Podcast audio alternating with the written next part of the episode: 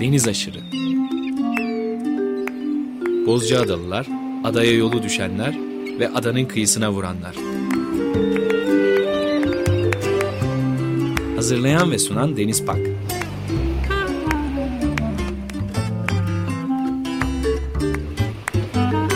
Türkiye için rüzgar enerjisi üreten Demirer Enerji'ye katkılarından dolayı teşekkür ederiz. 95.0 Açık Radyo'da yeni bir Deniz Aşırı programından herkese merhaba. Bu hafta program konuğumuz Sualtı Araştırmaları Derneği Akdeniz Foku Araştırma Grubu üyesi, kurucu üyelerinden ve şu anda yönetim kurulu üyesi olan Cem Orkun Kıraç, şu anda Ankara'dan telefon hattımızda.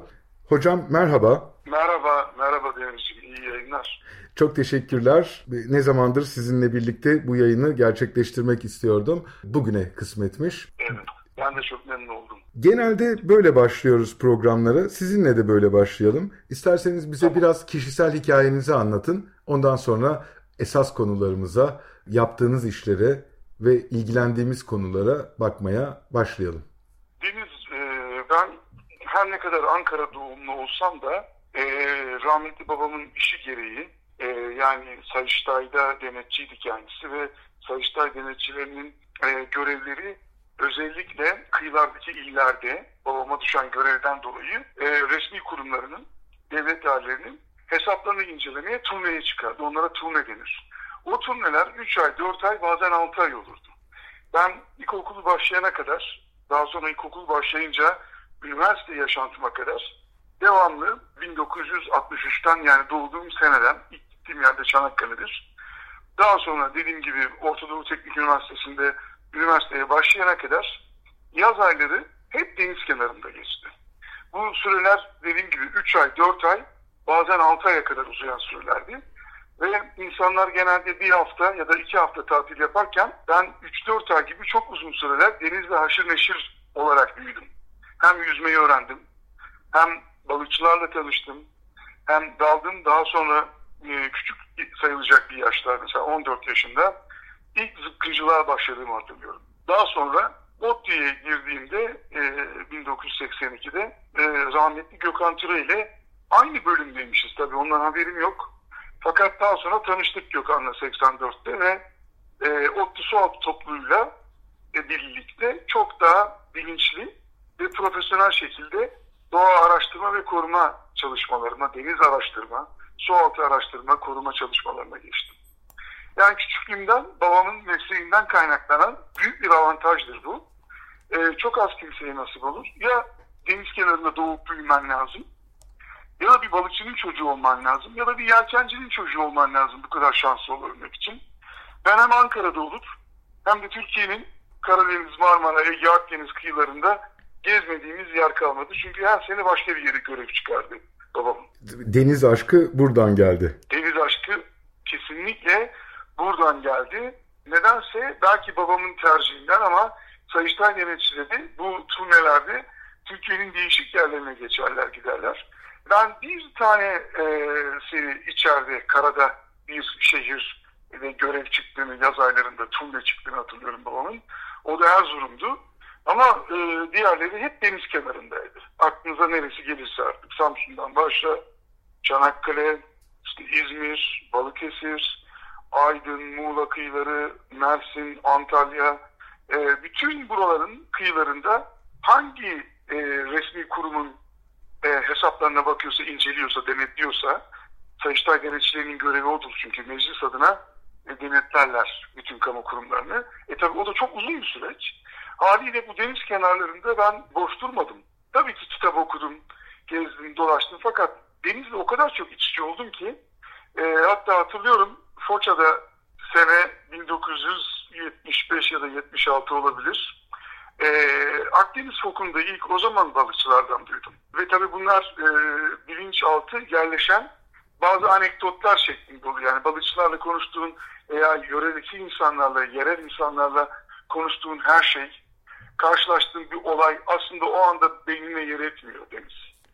Çok sonraları bir şekilde bilinçaltından yukarı doğru çıkıyor. Başka bir olayla karşılaştığın zaman veya benzer bir olayla karşılaştığın zaman ben bu anı hatırlıyordum dersin yani, dejavu gibi. Bu bende çok oldu mesela denizde. Gerek yüzerken su altında gördüğüm canlılar maskeyi takıp da veya zıpkıncılığa başladığım zamanlar veya balıkçılarla konuştuğum zamanlar yaşadığım anılar hep iz bırakmış bende. Bunu ne zaman anladım? 1985'te ODTÜ Sualtı kurulduğu zaman ilk dalışları, ilk eğitimleri ve daha sonra da ilk arazi çalışmalarını yaptığımda o yaşadıklarım tek tek gün yüzüne çıktı ve çok sevmişim meğersem denizi. Kopamadık. O günden beri de 85'ten günümüze kadar Türkiye kıyılarına, Türkiye denizlerine aşığım ve aynı şekilde devam ediyorum. Evet, bir de o yıllar tabii denizin bereketli olduğu yıllar, tertemiz olduğu yıllar, kimyasalın çok çok az olduğu yıllar, bolluğun, bereketin olduğu yıllardan bahsediyoruz. Coğrafya kaderdir diyoruz ya, sizinki evet. De biraz öyle olmuş. Evet, evet, ben buna katılıyorum. Şanslıyım derken bir bakıma da yani ikinci bir açıdan da denizin bereketli olduğu, canlıların çeşitli olduğu, bol olduğu dönemleri yaşadım. Yani işte 63 doğumluyum. Kendimi 70 yılında 1970'te artık etrafındaki olayları hatırlayan, gören bir çocuk olarak düşünüyorum. Yani 70'li yıllarla çok samimi söyleyeyim ben 90'a kadar, 90'lı yıllara kadar çok boldu. Her şey boldu. Çeşitlilik fazlaydı. Nüfus çok fazla değildi. Kıyılara da çok fazla baskı yoktu. Mesela çok kısa bir sürede böyle bir oltayla amatör balıkçılık yaptım. Esas zıpkıncılığa çok meraklıydım. Nefese dalıp avlanan bir insandım. Belli bir yere kadar o da. 1990 ya da 91'e kadar yaptım. Ondan sonra bıraktım.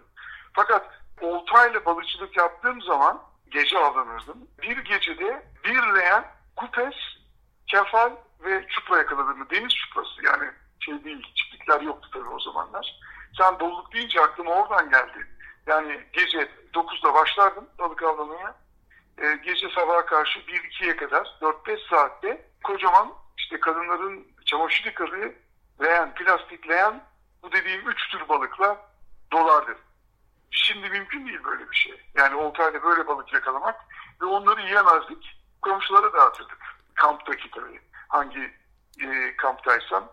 Diyelim ki devlet su işlerinin kampında, devlet su işlerinin çalışanlarının kampta kaldıkları zaman hepsi komşumuzdu tabii. Onlara dağıtırdık. O kadar büyük bir bolluk vardı. Bu dediğim her gece avlandığında böyle olurdu. Yani böyle bir gece, iki gece karşıma çıkan bir şey değildi. Ve bunlar oltayla yapılan balıkçılık. Evet, geçmiş yıllarda ben de benzer hikayelerle başlamışız. Sualtı sevgisine, dalış serüvenine ve bu dünyada derinleşmeye. Ben de eskiden bizimkilere sorardım. Ne yemek istiyorsunuz ona göre avlanalım diye. Yani artık böyle sorular galiba yok. Biraz daha zorlu bir dönem başlamış oldu. Belki de iyi oldu. Onu o tarafıyla onu da bilemiyorum. Çünkü artık o ilk başladığımız günlerdeki avlanma heyecanı artık kalmadı. Daha çok denizleri gözlemek, onlarla birlikte yaşamak ve o canlıların yaşam alanlarında onlarla birlikte bulunmak çok daha heyecanlı geliyor açıkçası. Fotoğraf çekmeye başladık daha sonra. Kurucu olduğunuz topluluk, ODTÜ Sualtı topluluğunun fotoğraf yarışmalarını unutamıyoruz. Onlarla o yarışmalardaki heyecanı da unutamıyoruz. Evet. Sagayları diyorsun değil mi Deniz? Evet. Su altında görüntü avlama yarışmaları tam evet. Açık açılımıyla birlikte. ODTÜ Sualtı topluluğunun 1992 yılındaydı galiba ilk Bozcaada'da yaptığı sualtı görüntü avcılığı yarışmasından itibaren 2000'li yıllara kadar tüm yarışmalara katıldım ve bu yarışmalarda bizim ekibimiz oldukça ciddi ödüller toplamıştık. Bizi de çok mutlu eden, hep motive eden ve çok güzel coğrafyaları, çok güzel sualtı ortamlarını görmemize vesile olan müthiş yarışmalardır. Foto safari şeklinde yapılır. Hep birlikte gidilir teknelerle ve belirli bir sürede çektiğiniz fotoğraflar aynı gece diyalar basılır, diapozitifler basılır ve o diyalar arasından isimsizdir o diyalar. Sadece numaralıdır. Jüriler kimin çektiği belli değildir. Tam böyle tarafsız bir şekilde jüri değerlendirir yani. Doğru diyorsun. Evet ve sonuçlar açıklanır. Hep birlikte nefis bir akşam yemeği yenir. ve orada bütün sualtı camiası, ki o dönem bir avuç insandık sadece, bunların hepsinin bir araya geldiği bir sualtı bayramı gibi bir şeydir bu yarışmalar gerçekten. Bu yarışmaları unutamıyorum. Tabii şimdi bugün bambaşka yerlerine de bakacağız. Siz buradan aşılandınız, daha sonra ODTÜ'ye gittiniz ve ODTÜ'de de bu çalışmalara, yaptığınız çalışmalara orada devam ettiniz. İlginçtir. Türkiye'deki öncü kuruluştur denizle ilgili sualtı topluluğu, ODTÜ'nün sualtı topluluğu. Siz 8 numaralı üyesisiniz. Yani kurucu ilk 7'den sonraki ilk üye olan kişisiniz. Evet, aynen öyle. Yani Ankara'da bunun oluyor olması her zaman beni şaşırtmıştır açıkçası. İsterseniz biraz ODTÜ sualtı topluluğuna da bakalım. Tabii. Deniz, o da bir dönüm noktası. Yani insanların hayatında unutamadığı, onları etkileyen birçok olay yaşanır. Senin de böyledir, senin yakın arkadaşların denizle, sualtıyla ilgilenen herkesin. Benim de öyleydi tabii. Bunlardan bir tanesi ODTÜ'ye girmem. O bir kilometre taşıdır benim için. ODTÜ'de Gökhan Tür ile aynı bölümde, yani metalurji ve malzeme mühendisliği bölümünde olmam kesinlikle bir dönüm noktasıydı. Üçüncüsü de 1984'te başlayan kuruluş çalışmaları ODTÜSAT'ın 1985 Ocak'ta rektörlüğün kabul etmesiyle resmen kurulması. Buradan kilometre taşı. Yani ODTÜSAT topluluğunun kurulması ve benim zaten Gökhan rahmetli kurarken aslında işte bölümde olan arkadaşlarımız, benim yine dönem arkadaşım Serpil Kozudere, Selim Toprak, Uzun Selim derdik. O Bülent Akınoğlu hocamız fizikte hala ODTÜ'de öğretim görevlisi. Profesör Ahmet Cevdet Yalçınar hala ODTÜ'de öğretim görevlisi. Erdal Özal, onlar ilk çalışmaları yaparken Gökhan beni de davet etmişti. Fakat ben ODTÜ kürek takımındaydım o zaman. Kürek de çok zor, oldukça ağır bir spor. Bölüm de bana çok kolay gelmedi dersler. Hem bölümün ağırlığı hem kürek takımının ağırlığı kuruluş çalışmasında Gökhan birçok defa teklif etmesine rağmen çok fazla koşturamadım. Fakat 85 Ocak'ta kurulunca, elimize kağıdı alınca, şansım dediğim gibi Gökhan'la aynı bölümde olmaması da çok büyük bir şans. Belki başka bir bölümde olsam ben ODTÜSAT'a girmeyecektim bile ya da başlamayacaktım. Fakat aynı bölümde olunca gözümün önünde oluyor olaylar. İşte derslerden çıkıyoruz, çimlerde sohbet ediyoruz, yemeklerden sonra laboratuvara giriyoruz falan. Beni çok etkiledi. Ya Cem, sen dedi girmen lazım, bak doğaya çok meraklısın.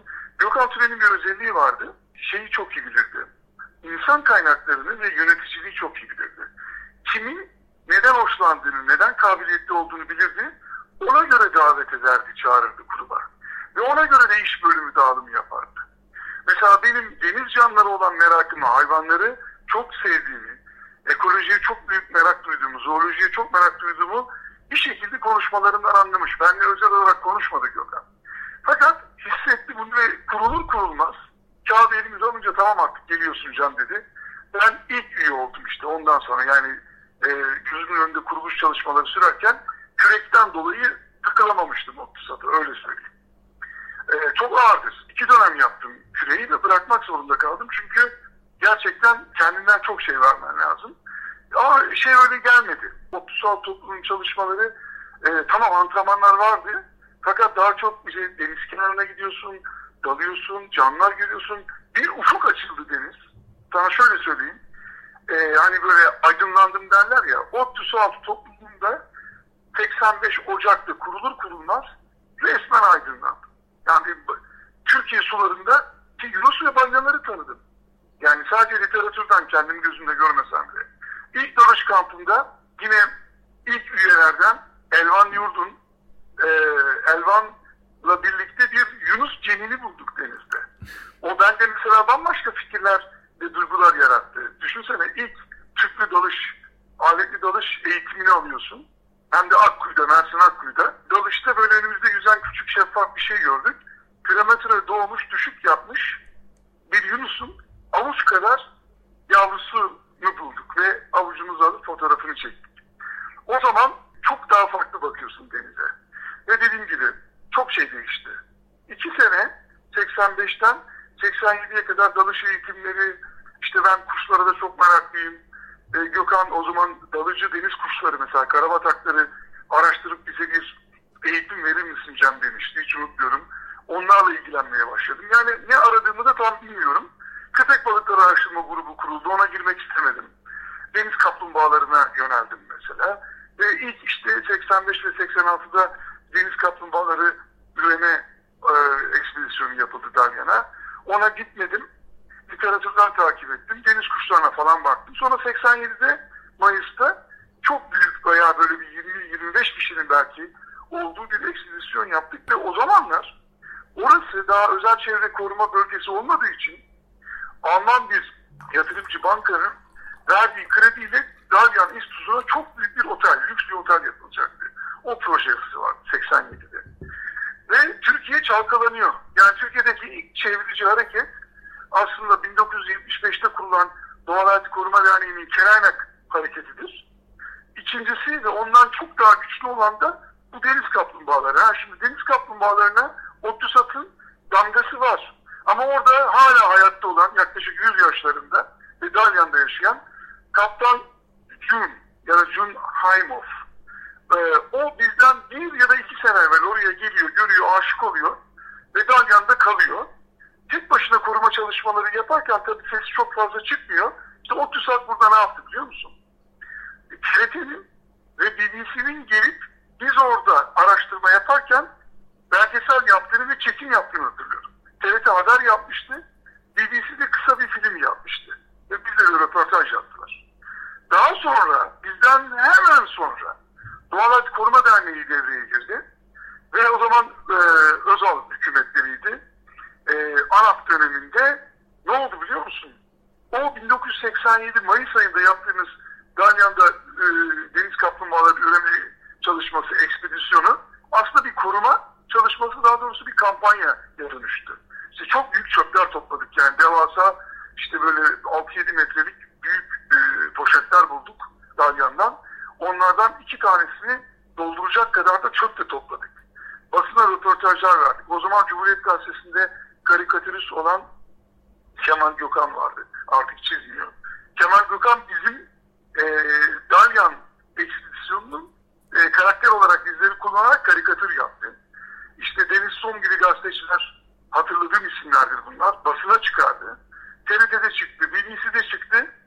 Bir sene sonra 1988'de Dalyan'daki otel durdu ve özel çevre koruma bölgesi ilan edildi. Bunlar dönüm noktasıdır.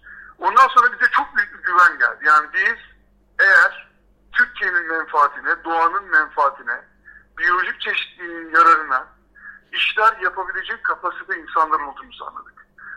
Fakat bu arada 87 Haziran'da ben, Serpil Kozudere, işte Selim Toprak, Gökhan Tür hepimiz mezun olduk. Mezun olunca herkes şöyle düşündü. İşte iş gücü, iş dünyasına atılacağız, askere gideceğiz ve kopacağız. Hiç öyle olmadı deriz. 1985'te kurulan ODTÜSAT bu arada bütün Türkiye'deki o zamanlar 40-45 civarında üniversite vardı. O 40-45 üniversite arasındaki Sualtı topluluğu olan, öğrenci topluluğu olan ilk bir üniversiteyiz. Bunun da farkındayız, onun da bilincindeyiz. Demek ki bazı şeylerin ilkini yapıyoruz dedik. Ve ondan sonra ben öyle bir aşık oldum ki ekmek parası için belki bir yerlerde çalışacağım. Bu Serpil için de geçerli, Ahmet Yalçınar için de geçerli, Bülent Akınoğlu, Gökhan Tür'e, Elvan Yurd'un hepimiz. Ne yaptık biliyor musun? Çalıştığımız işlerden arta kalan zamanlarımızda, ki bazılarımız herhangi bir işe de girmedi, dalış okullarına rehber dalgıç oldu. Eğitmen dalgıç oldu. Kopmadı yani. Kopmak istemedi. Ben mesela onu tercih etmedim. Gökhan da onu yapmadı. Serpil de onu yapmadı. Örnek veriyorum, bu isimden sadece birer örnektir. Bir takım işlere girdik. Tamamen dediğim gibi tırnak içinde ekmek parası kazandık ama bütün hafta sonlarımız, bütün milli bayramlar, bütün dini bayramlar, artı yıllık izinlerimiz hep dalarak ve su altında araştırma yaparak geçti. Bırakmadık ve kopmadık. Daha sonra ben işte yılları kovalayacaktı.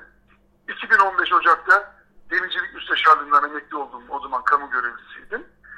Emekli olduğum için şimdi 7-24 tamamen ODTÜSAT'ta veya Sualtı Araştırmaları Derneği'nde yaptığım çalışmaları şimdi full time yapıyorum, o ayrı konu. Ama ODTÜSAT'ın bu kadar derin iz bırakacağını ilk girdiğim zaman tahmin edemezdim. Bu böyle oldu ama. Müthiş bir bilgi birikimi. Ondan sonra ODTÜ kütüphanesi başta olmak üzere dünyadan değişik yerlerden de yayınlar getirdik. Gökhan'ın bir huyu vardı. İnternet falan yok.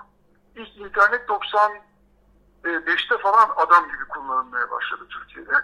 95'e kadar olan süreçte, 85'ten 95'e Gökhan'ın evine çok giderdik. O zaman Bahçeli 2. Cadde'deydi. Evine oturmaya gittiğimde harika bir kütüphanesi vardı. Ve bana ya Cem şöyle bir kitap var alalım mı? Abi nereden alacağız? Amazon'u bulmuş Gökhan. Ya Türkiye'de Amazon.com'u bilen insan yok. Biz de bilmiyoruz tabii. İnternet yok. Bilgisayar yok. Yani öyle bir dünya. Adam yazışıyor, mektup yazıyor. Oradan diyor ki işte formlarımız var, formları doldurun, size bu kitapları gönderelim. Bütün harçlığını, bütün gelirlerini Gökhan, Sualtı, Deniz ve Kıyı Araştırmalarının orijinal işte Kanada'dan, Amerika'dan, İngiltere'den getirdiği eserlerle ve tabii ki Kusto'nun yayınları. Bunlarla yani kütüphanede olmayan eserler var. Yanlış anlaşılmasın. Kütüphanede olsa zaten almaz Gökhan Tür'e. Bizim de böyle bir altyapımız, kültürümüz yok. Dediğim gibi sadece ODTÜSAT'ın kurulmasına öncülük etmedi. Bizlere aslında böyle fikir ve bilgi tohumları elimize serpti Gökhan. Mesela bir kitap alıyor, Kusto'nun maceralarına. Tamam belgeseller var, televizyonda izliyoruz ama yani şimdi canlı, güzel fotoğraflarla bir kalın cilt kitabı açıp dokunarak onun sayfalarına okumak ve sohbet etmek. Bu çok ufuk açtı. Sanki ben kendimi deniz biyoloğu gibi hissettim. Bir zoolog ya da ekolog gibi.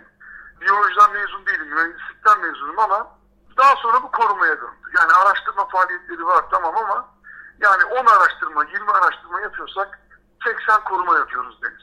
Ama ODTÜSAT'ın kazandırdığı bir birikimdir bu.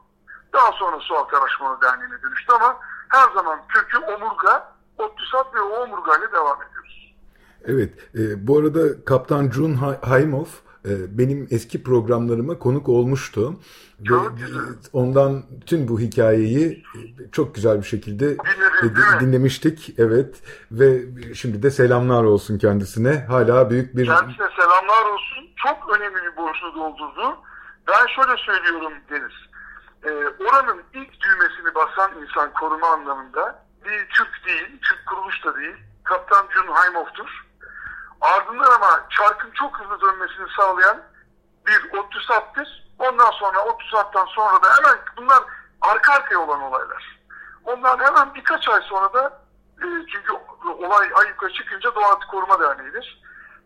Fakat ODTÜSAT'ın şeyi, katalizör etkisi çok fazladır.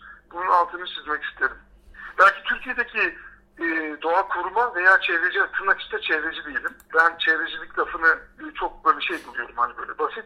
O bakımdan çok kullanmıyorum ama halkın, kamuoyunun bildiği hali ve ismi olduğu için çevrecilik diyelim yine biz bu programda.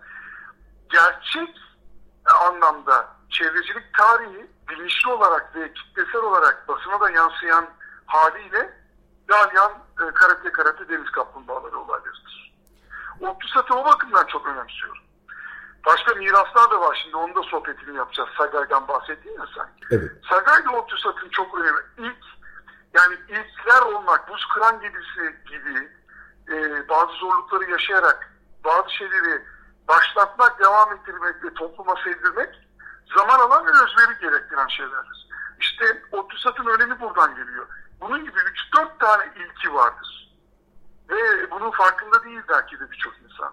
Yani şu andaki ODTÜSAT'lı arkadaşlarımız bile tarihçimizi çok yakından takip etse çok daha farklı bakacaklar belki ODTÜSAT'a. Ve Sagay'ın devam etmesi lazım.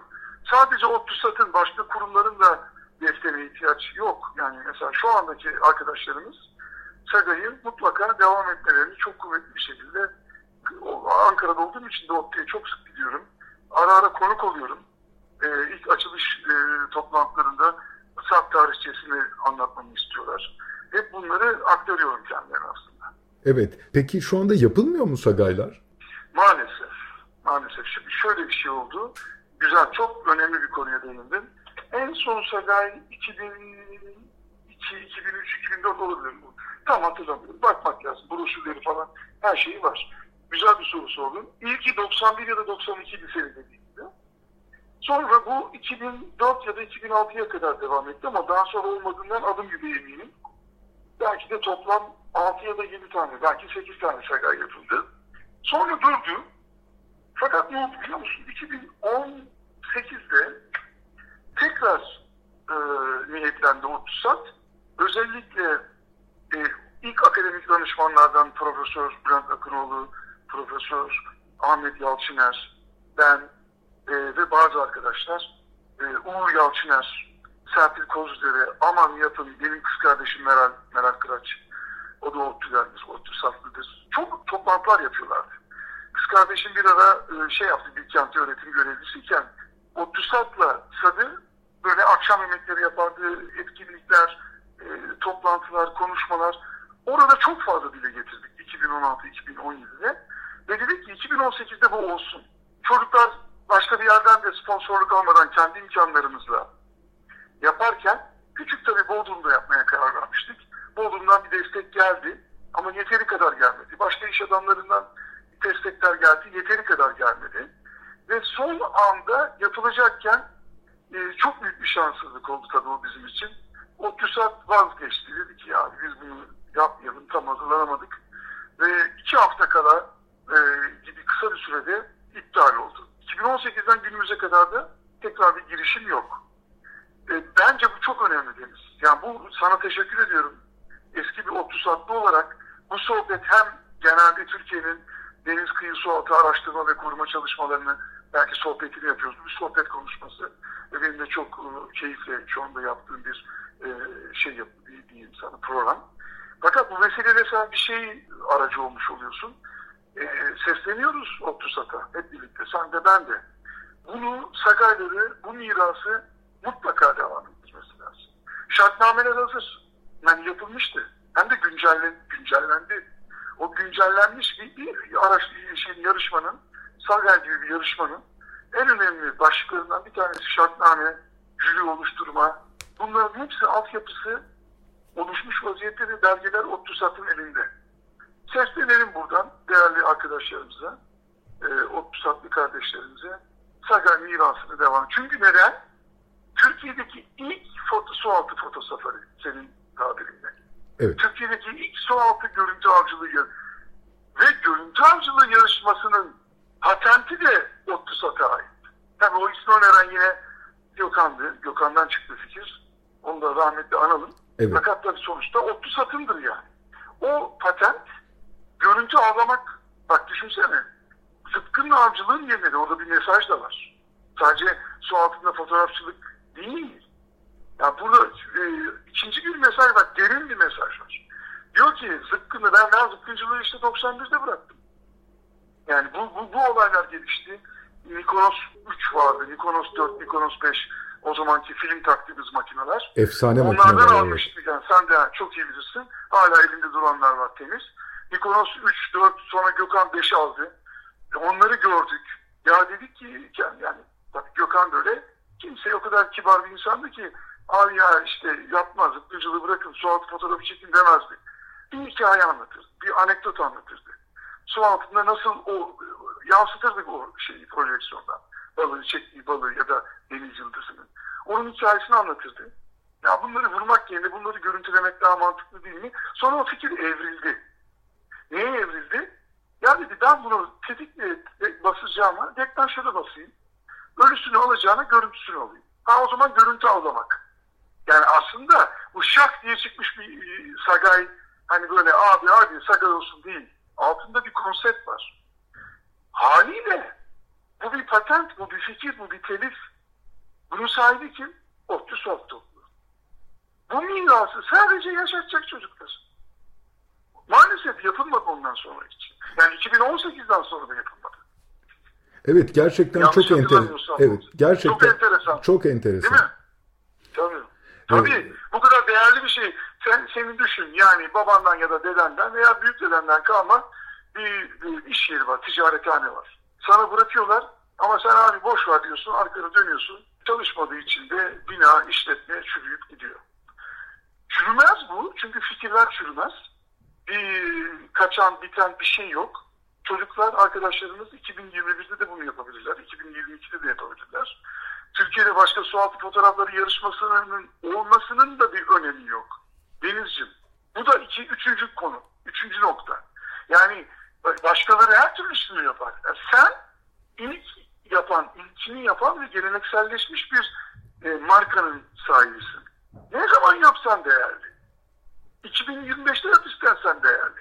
2025'te 40. yılını doldurmuş olacak SAT. Mesela şimdiden hadi söyleyelim, hadi 2021'deyiz. 3 yılda ancak toparlanır. Güzel bir çalışma da arada öncede de yapılır. Yani yanlış anlaşılmasın. Eğer arkadaşlarımız abi ben 2022'de bunu yapıyorum diye soyunsalar 2022'de yaparlar. 2025'te de taşlandırırlar. Neyle taşlandırırlar abi? 40. yılla taşlandırırlar. ODTÜSAT'ın 40. yılı 85, 2025. Nasıl güzel fikir değil mi? Müthiş. Ayrıca tam anlattığınız gibi bizim de kişisel tarihimizde, yani avcılığı bırakıp fotoğrafçılığa döndüğümüz dönemin tabii, en büyük sebebi Sagay'dır. ODTÜ'nün su altında görüntü avlama yarışmalarıdır. Tabii. 1992 yılında ilkinden itibaren ilk 8-10 yılına bilfiil katılmış birisi olarak bunu söylüyorum. Ayrıca başka bir durum daha var. Ki o da şu, o yıllarda hepimiz heyecanlı, su altına merak duyan, fotoğraf çekmeyi öğrenmeye çalışan, suyun altında fotoğraf koşulları daha bambaşkadır çünkü, koşullara adapte olmaya çalışan insanlar olarak hepimiz birbirimizi geliştirdiğimiz gibi tatlı bir rekabeti de ortaya sunmuş bir yarışmadır bu. Ve bugün sen de dahil, biz de dahil birçok Türkiye'de sualtı ile ilgili söz söyleyebilecek insanların %90'ı bu yarışmalardan geçmiş insanlardır. Bugün bunu yapmıyor olmak önümüzdeki 15-20 yıl içerisinde bu konuşmaların daha kısır olacağı anlamına da geliyor. Tabii, kesinlikle. Kesinlikle. Yani sen güzel özetledin. Aslında elimiz bir evrimden geçtik. Orada düşünsel evrim sanırım sonra eylemlere vurdu. Mesela ben zıpkınlarımın hepsini sarmaladım. Kimseye de vermedim. Paslandırdım. Evde anı gibi tuttum önce. Sonra 8-10 yıl kaldılar. Sonra paslandırdım ve çöpe attım. Fotoğraf da çekiyorum. Daha çok su üstünde. Çok az su altında. Ama sadece bunu devam ettirmesi lazım deriz. Evet, ODTÜ Sualtı topluluğuna özellikle sesleniyoruz ki bu yarışmanın ben hala devam ettiğini sanıyordum. Sizden öğrendim ki etmiyor. Bu oldukça üzücü bir haber. Bunu mutlaka sürdürmeleri gerekiyor. İyi ki demiştiniz. Dünya Sualtı Federasyonu, Simas acaba daha önceden yapıyor muydu bu yarışmaları? Sanki öyle hatırlıyorum ama 91 yıllarından önce çok büyük bir bilgim yok. Çok güzel. Yok hocam. Biz de şunu öğrendik. Bu tarz, yani film o sırada herkese makara veriyorsun. Makaranın üzerine kod yazıyorsun. Herkes aşağıda çekiyor. Getiriyor. Banyo var orada. Banyo ekibi kuruluyor. Banyolar yapılıyor. Çerçeveleniyor slaytlar. Sonra jüri bunlara bakıyor. Puan veriyor ve ondan sonra ikinci gün, üçüncü gün her dalda makro, geniş açı, işte canlı yaşam bunlara puan veriyor. Böyle bir yarışma, yani her şeyin aynı anda olduğu bir yarışma, Türkiye'de ilk olduğu zaten tartışmasız kesin. Çok büyük olasılıkla tarihçesine baktığımız zaman dünyada da böyle bir olay olmadığını. Ondan da emindik. Hatta hani hem Gökhan vefatından önce hem de yani hayattayken konuşmamızda son zamanlardaki 2011, 12, 13'larda hatırlıyorum. Hem de vefatından sonra onunla bunu konuşan arkadaşlar işte Ahmet abi, Bülent abi falan hatırlıyorum. Yok diyormuş Gökhan onlara da. Bana da öyle söyledi. Yok abi yani şey diyordu. Böyle bir şey dünyada gerçekleşmedi, yapılmadı. İlk defa biz yaptık. Haliyle ilk, dünyada da ilk. Şimdi yarışma olabilir ama sen çektiğin fotoğrafı postayla gönderiyorsun. Bizimki farklı ama. Doğru sen tabii. Tabii. Fotosafari bu. Yani aynı 3 gün içinde her şey neticeleniyor. Yani 3 gün içinde. Evet yani hani şey de olmasın diye. Katakulli sahtekarlıklar da olmasın diye. Kimse öyle insanlar değil tabii yarışanlar falan ama orada bir disiplin vardı ve bir şartname vardı. Bu şartnameyle yapılan dünyada ilk şey ve adı da çok iyi. Su altında görüntü avcılığı yarışması. Sagay. O da ilk yani. görüntü avlamak ne demek? Görüntü avcılığı diye bir kavram yok. Türkiye'de de çıkarılmadı, dünyada da çıkarılmadı. Halbuki o çok tuttu. Ben ve benim gibi bir sürü insan, bak ben sana söyleyeyim, ODTÜSAT'ın üye sayısı şu anda 1000'i geçmiştir. 1000 küsür kişiden zıpkıncılığı bırakmayan sadece 2 kişi var. O arkadaşlarımı ben biliyorum. Onlar da sevdiğim değerli arkadaşlardır. Ama onun dışında zıpkıncı olup da zıpkıncılığı bırakan onlarca, yüzlerce insan var. İşte bu sagay bize zıpkıncılığı bırakıp araştırmaya, görüntü avlamaya. Çünkü görüntü aldığın zaman o bilimsel olarak da kullanılıyor o görüntü. Belki korumaya yarayacak. Belki bir bilimsel çalışmaya yarayacak. Daha sonra işte bunlar bizim o görüntüyü alma hevesi, merakı deniz kuşlarını, balıkları, Akdeniz fokunu, deniz kaplumbağalarını çekmek için yarışa döndü. Yani can atıyorduk böyle onları görmek ve görüntülemek için. Hem gözlemek çok hoştu, hem de onların fotoğraflarını çekmek hakikaten çok işe yaradığını gördük. Araştırmanın ve fotoğraflamanın. Yani belgelediğin zaman, belgelemek çok önemli. Belgelediğin zaman birçok şey değişiyor. Bilimle ilgili de, korumayla da ilgili de birçok şey değişiyor. Evet, Ali Ethem Keskin ve Fehmi Şenok'la birlikte katılıyordum ben yarışmalara. Dediğim gibi çok da ödüller aldık bu yarışmalardan. Ve hatta böyle arabalar, sen de çok iyi biliyorsun, çok dolu gidiliyordu. Yani neredeyse bir iğne saplayacak hakikaten yer yoktu arabalarda. Ayvalık'taki yarışmada Ali Ethem Keskin'le birlikte böyle 13 tane, 14 tane ödül vardı. Hiç unutamıyorum. 10 tanesini biz almıştık. Ödülleri koyacak yer yoktu. Gerçekten. Gerçekten. Evet. Ödül yani 90 vallahi Deniz çok başarılı çekimler yapmışsın demek. Evet, gerçek çok güzel bir dalış ortamıydı. Bizim de şansımız yaver gitti. Öyle çok iyi ödüller almıştık. Ödülleri arabaya koyacak yer yoktu. Sualtı kameramanlarından Saki abiye teslim etmiştik ödüllerimizi. Öyle İstanbul'da ondan almıştık, Saki Uğurlu. Bir de hep birlikte gerçekten bu arkadaşlığı, dostluğu da pekiştiren bir ortamdı. Bu arada o fotoğrafları basan, o fotoğraflarla ilgili çalışmayı yapan Karanlık Oda ekibi ODTÜ Sualtı topluluğuna her zaman o desteği veriyordu. Saadettin Aşkın ve ekibine de selamlar olsun tekrar. O heyecanı, o muhabbeti gerçekten asla unutamıyorum. Sen de çok güzel anılarla dönmüşsün o sagaylardan. Ne güzel, çok sevindim. Evet, bugün çok sevdiğimiz dostlarımızı orada edindiğimizi, orada birlikte olduğumuzu ve denizle ilgili araştırmalarımızı, tutkumuzu perçinlediğini söylemek zorundayım. Çok çok önemli bir kuruluştu. Daha sonrasında Caddebostan Balık Adamlar Kulübü her şeye rağmen yaşayan Marmara gibi yarışmalar yaptı. Turmepa bir şeyler düzenledi. Ama hiçbirisi sagay'daki o coşkuyu, etkiyi yaratmadı.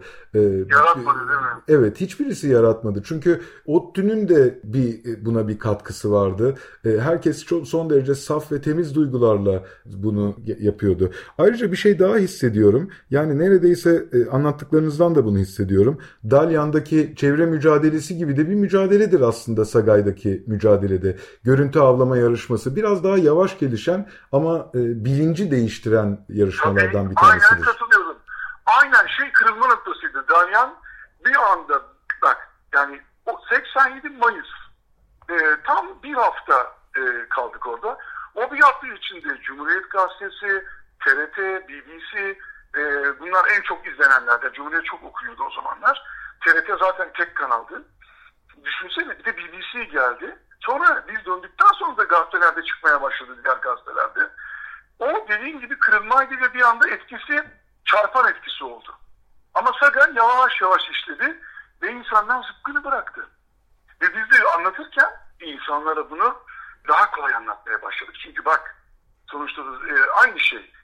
Tüfekle yaklaşıyorsun. Gez, göz, arpacık. Fotoğraf makinesine de vizörden baktığın zaman tam kareyi tutturman lazım. Orada hedefi tam tutturman lazım gez, göz, arpacıkta. Öbüründe de vizörde istediğin noktaya getirmen lazım. O da zor. Ondan sonra hedef alıyorsun. Ondan sonra netlik, fotoğrafta bir zorluk daha var. İlave olarak netlik de yapıyorsun. Daha da zor. Öbüründe tetiğe basıyorsun. Bu da deklanşöre basıyorsun. Tetiğe bastığın zaman avını vurduysan şişin ucunda balık var. Öbüründe kartta ya da slide'da görüntü var. Hangisi güzel? Birini istekle yaşamaya devam ediyor. Biri bir akşam yemeği size eşlik ediyor. Diğeri ömür boyu duvarınızda, kitabınızda, ekranınızda size eşlik ediyor. Öyle. Bak şunu da yanlış anlaşılmasın. En seçici avlardan biri zıpkıncılık. Ben zıpkıncılığa hem yani sat olarak, ODTÜSAT olarak tukaka demiyoruz. Fakat baskının azalması lazım. Yani hele ki şimdi o kadar çok yapan var ki bu yapanların da belki yarısından çoğu insaflı, vicdanlı yapmıyor. Bunu ben zıpkıncı camiasıyla iç içeyim. Bunu oradan biliyorum. Peki zıpkıncılık nedir diğer balıkçılık metotlarına göre? En seçici olan, eğer hakkaniyetli bir şekilde yaparsan ve kurala uyarsan, yani o da nedir? 5 kilogram maksimum balık yakalayabiliyorsun. Bir tane de trofe balığa izin veriyorlar. Trofe dedi yani büyük, en güzel. Onun kilosu ağırlığı yok. O da yasak balık olmayacak. Şimdi bu zıpkıncılar denizdeki balığın tüketilmesini biyolojik olarak veya su ürünleri bakımından düşündüğü zaman, ekolojik olarak daha doğrusu, çok büyük zararı yok. Ama şu var, yani bıraksalar benim hoşuma gider. İlla bıraksınlar demiyoruz, baskı yapmıyoruz. TÜKAK'a da demiyoruz. İnsaflı yapanlar zaten okyanusta su damlası. Yani onların etkisi okyanusta su damlası. Bak sene 92 idi, 20 Haziran. Şu anda önümde, fotoğraf olsa gönderirim sana. Panel yapmışız. ODTÜ Mimarlık Amfisi'nde. Panel konuşmanın özeti ve bir bastırmışız da ODTÜSAT topluluğu. Moderatör rahmetli yine Gökhan, bizim yöneten Gökhan Tür'e, Ferit Candeğer katılmış. Karadeniz Teknik Üniversitesi Sürme Deniz Bilimleri Fakültesinden. Selçuk Dilşen katılmış. Kişisel zıpkıncı. Ateş Evirgen katılmış. Kişisel sualtı fotoğrafçısı. Cem Orkun Kıraç katılmış. ODTÜSAT topluluğu adına. Tabii korumacılığı anlatıyorum. Zıpkıncılığı yeni bıraktığım sene bu. Yayını hazırlayan da Gökhan Tür ile Ahmet Cevdet Yalçınar. Konuşmaların yazılması da Ayşe Akdeniz, Taner Yöney, Umut Yener. Bunlar hep ODTÜSAT'lı arkadaşlarımız. Türkiye'nin ilk zıpkın paneli Deniz. Abi düşünebiliyor musun? Sene 92. Zıpkıncılık daha çok yeni Türkiye'de. Daha yani toplasan herhalde 200 tane zıpkıncı ya vardır ya yoktur Türkiye'de. Bunun paneli yapılıyor. Orada bunu eline boyuna tartıştık. Hiç unutmuyorum. Selçuk Dilşen 4 panelist. Gökhan tamamen tarafsızlığını korudu. Hani orada dediğim gibi hiçbir şey tukaka demedik. Ferit Candeğer ile Selçuk Dilşen olur ama aman çok dikkatli olması lazım. Ateş Evirgen'le Cem Orkun Kıraç bende mümkün olduğu kadar azaltılması lazım. Yani ama neden görüntü avlanmıyor? Bu bir alternatif değil mi? Onlara tam bıraksın da demiyoruz. Yani zaten aslında biraz başlasan, ucundan bir girsen, görüntü almanın keyfi, zaman da bulamazsın, keyif de almazsın. Fakat şu var, zıpkıncılarla da çok büyük bir şey var. Yani bu olaydan keyif aldıklarını ben biliyorum. Onları çok yakından tanıyorum. Çok arkadaşım var. Hala yani benim şeyim olsa, vaktim olsa keyfine girer. Bir tane balık, yani 5 kilo değil, bir tane balık vurup çıkarabilirim. Spor da yapıyorsun. Yani çok böyle zararlı, troll gibi, gırgır gibi denizde kitlelerce, tonlarca balığı götüren bir avlanma yöntemi, avcılık yöntemi değil. Fakat bunu aşıladık. Yani çok uğraşmadığımız halde aşıladık. Onu da sana söyleyeyim ben. Evet, bu... Yani böyle müthiş bir çaba sarf etmedik. Panel yaptık. Ara ara sakallar oldu işte. İşte 6 tane, 7 ya da 7-8 tane tam hatırlamıyoruz sayısını. Sen de tam hatırlamıyorsun. Ama bunlar bir sürü insana o nosyonu kazandırdı ve şu anda fotoğrafçı da çok, zıpkıncı da çok. Ama esas soru bu şurada. Zıpkıncıların büyük oranı kuralına göre avlanmıyor. Yasaklarda avlanıyor. Mesela orfozun yasak olduğu dönemler orfozu avladılar. Fotoğraflarda görüyoruz. Satıyorlar sonra bunları ticaret, biliyorsun. Zıpkınla yakalanan balık amatör balıkçılığa girer. Amatör balıkçılık ister olta olsun, ister zıpkın. Satışı da yasaktır. Ve kendileri bizim daha sonra 2012 ve 2013'te yaptığımız 2 tane projemiz oldu. Türkiye'de sorumlu balıkçılığın geliştirilmesi, sorumlu balıkçılığın yaygınlaştırılması. Burada zıpkıncılar da sanki biri karşı gibiydik önce. Gerçi biz moderatör konumundaydık sahada ama zıpkıncılığı savunan kesimle savunmayan, karşı olan çevreciler çok kapıştılar. Sonra hiç unutmuyorum 2014'te öyle yasa dışı zıpkıncılık örnekleri sosyal medyaya yansıdı ki bu arkadaşlar gelip bize işi layıkıyla yapan zıpkıncılardan bahsediyorum. Dernekleri de var. Çok düzgün insanlar. Hiç yani cetvelle çizilmiş gibi düzgün, hakkıyla zıpkınla balık avlayan ki kimse onlara bir şey söyleyemez. O insanlar bile mesela orfoz yasaklansın, yasaklanması ağır tartışmalarda bir sene sonra dediler ki Sualtı Araştırmaları Derneği teklif etsin, biz destekleyeceğiz. Çünkü hakikaten bunun kontrol edilemediğini anlattık. Bütün zıpkıncıları aynı kefeye koymamak lazım Deniz. Bunu anlatmaya çalışıyorum. Gayet aralarında %10-15 ama 20 olduğunu zannetmiyorum. Belki %20 işini layıkıyla yapan çok iyi doğacı, çevreci zıpkıncılar var. Ama diğer kısmı lekeliyor bütün camiayı. Ve onu gördü çocuklar. Dediler ki tamam evet hakikaten orfoz yasaklansın, hayvan bir toparlansın, nadasa bırakalım. Ve de o öyle oldu. Sonra tekrar açıldı, tekrar bırakıldı, tekrar açıldı. Şimdi en son serbest ama bir tane göğe yakalanıyor. Dalan adam bir taneyi vuran ikiyi, üçüyü de vuruyor çıkıyor. Kontrol edilemiyor. Orfoz biliyorsun artık eskisi gibi çok böyle karşılaşılan hani büyüklerini görmek falan çok zor. Ne yazık ki, ne yazık ki. Denizlerin efendisidir oysa ki. Ne kadar özel bir balıktır, ne kadar çok güzeldir. Yani yaşadığı yerler de müthiştir. Zaten sadece zıpkıncı avlayabilir. Zıpkın balıkçısı aslında işin doğasında balığını avladığı canlıyı seçerek avlar. Görerek avlıyor. Dolayısıyla avlama teknolojisi bakımından en iyi olanlarından bir tanesinden. Evet. Aynen. Fakat yani yanlış balık vuramazsın zıpkında Deniz. Katılıyor musun bana? Tabii, bilmiyorum. Kesinlikle. Öyle değil mi? Yanlış balık. Hayır yani aşağı gözünle görüyorsun abi. Büyüklüğünü seçiyorsun, türünü seçiyorsun. Yanlış diye bir şey yok. Her şey bilinçli. Ama işte insaflı yapana, yani insaflı yapandan bahsediyorum. Gayet tabii ama işte yani, tam da bu noktada bu noktada yani su ürünleri sirkülerine biraz hakim olmak gerekiyor. Hangi balıkta yumurta var, hangi balığın üreme dönemi. Yani bunlar çok önemli. Ama tabii onu da bilmek lazım. İşi layıkıyla yapan arkadaşlarımı sosyal medyadan da takip ediyorum. Dişisini biliyor, erkeğini biliyor, boy limitlerini biliyor, türleri çok iyi biliyor. Hangi meraları biliyor, hangi merada avlanılır, nerede agaşon yapacağını biliyor. Her şeyi bilenler var ama bilmeyip cahilce yapanlar da var. Onları da üzülüyorsun tabii. Çok da ölümler de var. Yani evet. Senkoptan ölen, sığ su bayılmasından ölen çok zıpkıncı şey yaptı. Öyle üzülüyorum gencecik çocuklar 20 yaşında, 25 yaşında, 30 yaşında zıpkıncılar. Yani her bakımdan bilgilenmek lazım. Hem dalışı iyi bilmek, zıpkıncılığı iyi bilmek, balıkları da iyi bilmek lazım. Türkiye'de bu konuda hem kara avcılığında, hem su ürünleri avcılığında hem de sualtı zıpkıncılığında. Üçünde de kesinlikle eğitim kapasitemizin çok altındayız. Evet. Orada da sana katılıyorum.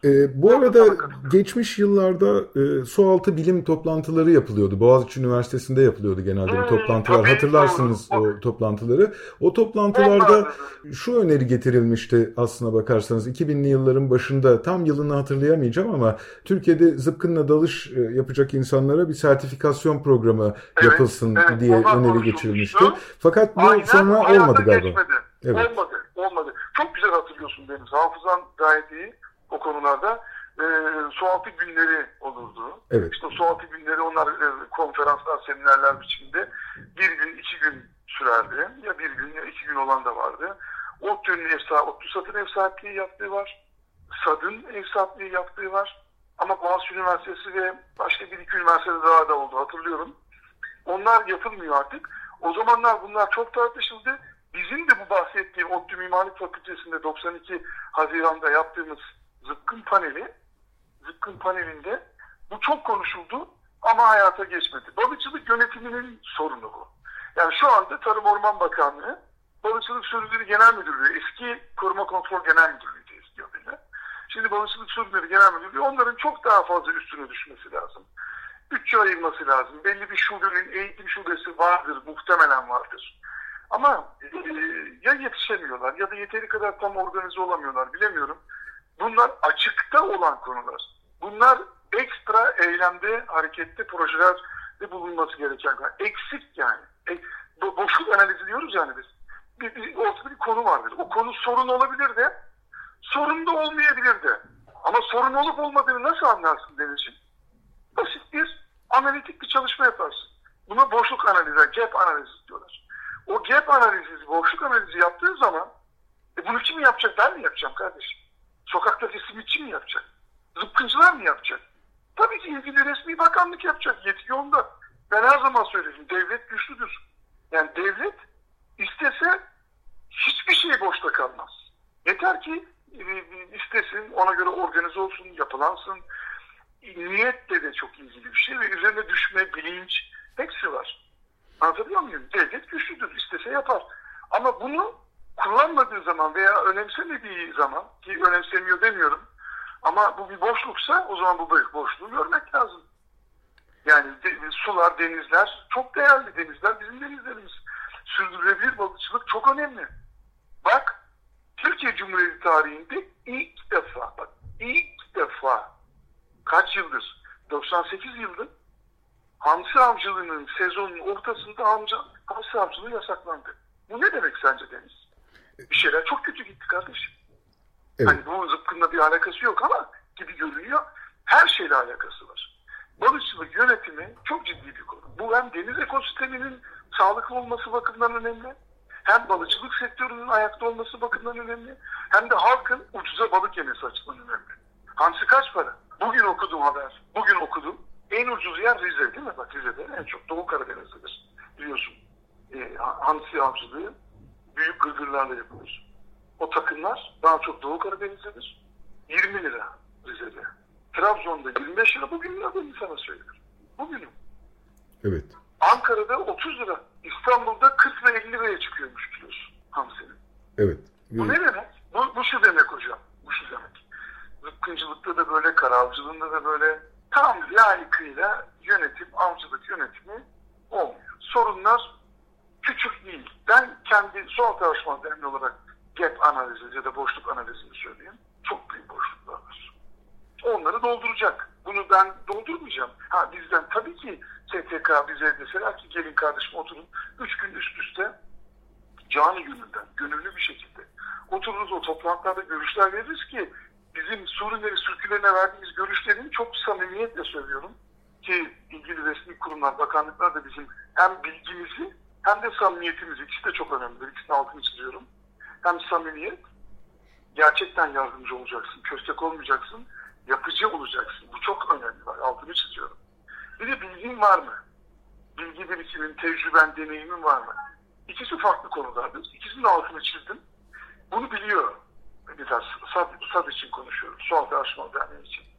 Çağırıyorlar ve biz de görüşlerimizi veriyoruz. Ne anlatmaya çalışıyorum? Önerilerimizin inan en az %100'ü tabii zaten mümkün değil. %50, %60, bazen %70 teklifler kabul oluyor. Yani bizden bir görev istense biz zaten bunu yaparız. Ama burada asli sorumluluk ilgili bakanlıkın ilgili biriminde. Biraz daha süre düşünmesi lazım. Mesela zıpkıcılarla ilgili eğitim. Aynı şekilde Orman Bakanlığı da Doğa Koruma Milli Parklar Genel Müdürlüğü de kara avcılığıyla ilgili. Aynısını karavcılara vur. Aynısını denizlerde profesyonel balıkçılara vur. Aynısını amatör balıkçılara vur. Evet, hepsinde çok büyük problemler var gerçekten. Hepsinde büyük problemler var ve en önemli konu çok eksi. Almanya'da bu belgelerin alınmasını avcı arkadaşlarım var. Karavcısı çok, hem de SAD'da yani olan, karavcılığı yapan bilinçli arkadaşlarımız var şu anda. ODTÜSAT'tan da gelmiyor bu arkadaşlarımız. Fuarlara katılıyorlar, avcılık fuarlarına katılıyorlar. Almanya'da 6 aydan önce bu belgeyi alamıyorsun. Yani ehliyet gibi. Araba ehliyet. Bence böyle olması lazım. Evet. Konuyu sen açtığın için söylüyorum. Hani sen çok güzel bir yerden geldin. Konu açıldı. Evet. Onda sen söylüyorsun. Ya dedin işte şey olmalı mı, eğitim falan. Evet abi, sertifikasyon olmalı ve öyle zıpkın gidiyor adam, zıpkın satın oluyor. Öyle değil. Belgesi olan adam. Tabii eczanelerde satılıyor zıpkın, yani öyle düşünün. Eczanelerde satılıyor. Bak ben stajımı İngiltere'de yaptım, metalurjide okurken. General Electric'te, Bradford diye bir kasaba. Bradford'da bir dalgıç malzemeleri satan bir mağazaya girdim. Bıçak almak istedim. Adam bana dalış sertifikası, sualtı bıçağı almak istedim. Dalış sertifikası, yanımda da dalış sertifikası yok. O zamanlar zaten 30 sattan da belgemi almış değilim. Ondan sonra satmadı bana, hayran kaldım. Buyur buradan yak. İşte toplumsal bilinç diyoruz gerçekten. Bu arada birinci programı bitirmiş olduk. Çok süremizi aştık. Bir sürü de müzik seçmiştik. Hiçbirisini yayınlayamadık bile. Konuşacak konularda çok hararetliyiz ve gerçekten çok doluyuz. Önümüzdeki hafta kaldığımız yerden buna devam edelim lütfen. Tam da bu noktadan itibaren size, çünkü soracağımız çok konu var ve esas konularımıza giremedik bile. Sualtı Araştırmaları Derneği, Akdeniz Foku Araştırma Grubu. Evet, önümüzdeki hafta kaldığımız yerden buna devam ediyor olacağız. Çok çok teşekkürler bu haftaki katılımınız için. Ne demek Deniz'ciğim, çok selamlar, sevgiler. Hem ODTÜSAT'tan hem de Sualtı Araştırmaları Derneği'nden. Bu hafta program konuğumuz Sualtı Araştırmaları Derneği Akdeniz Foku Araştırma Grubu'nun kurucu üyelerinden ve halen yönetim kurulu üyesi olan Cem Orkun Kıraç idi. Önümüzdeki hafta Salı günü saat 11'de yeni bir Deniz Aşırı programında buluşuncaya dek hoşça kalın. Hoşça kalın.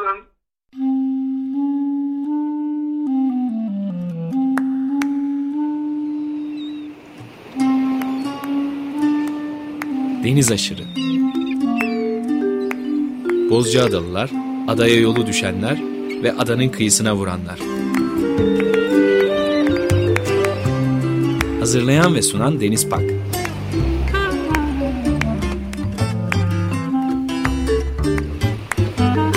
Türkiye için rüzgar enerjisi üreten Demirer Enerji'ye katkılarından dolayı teşekkür ederiz.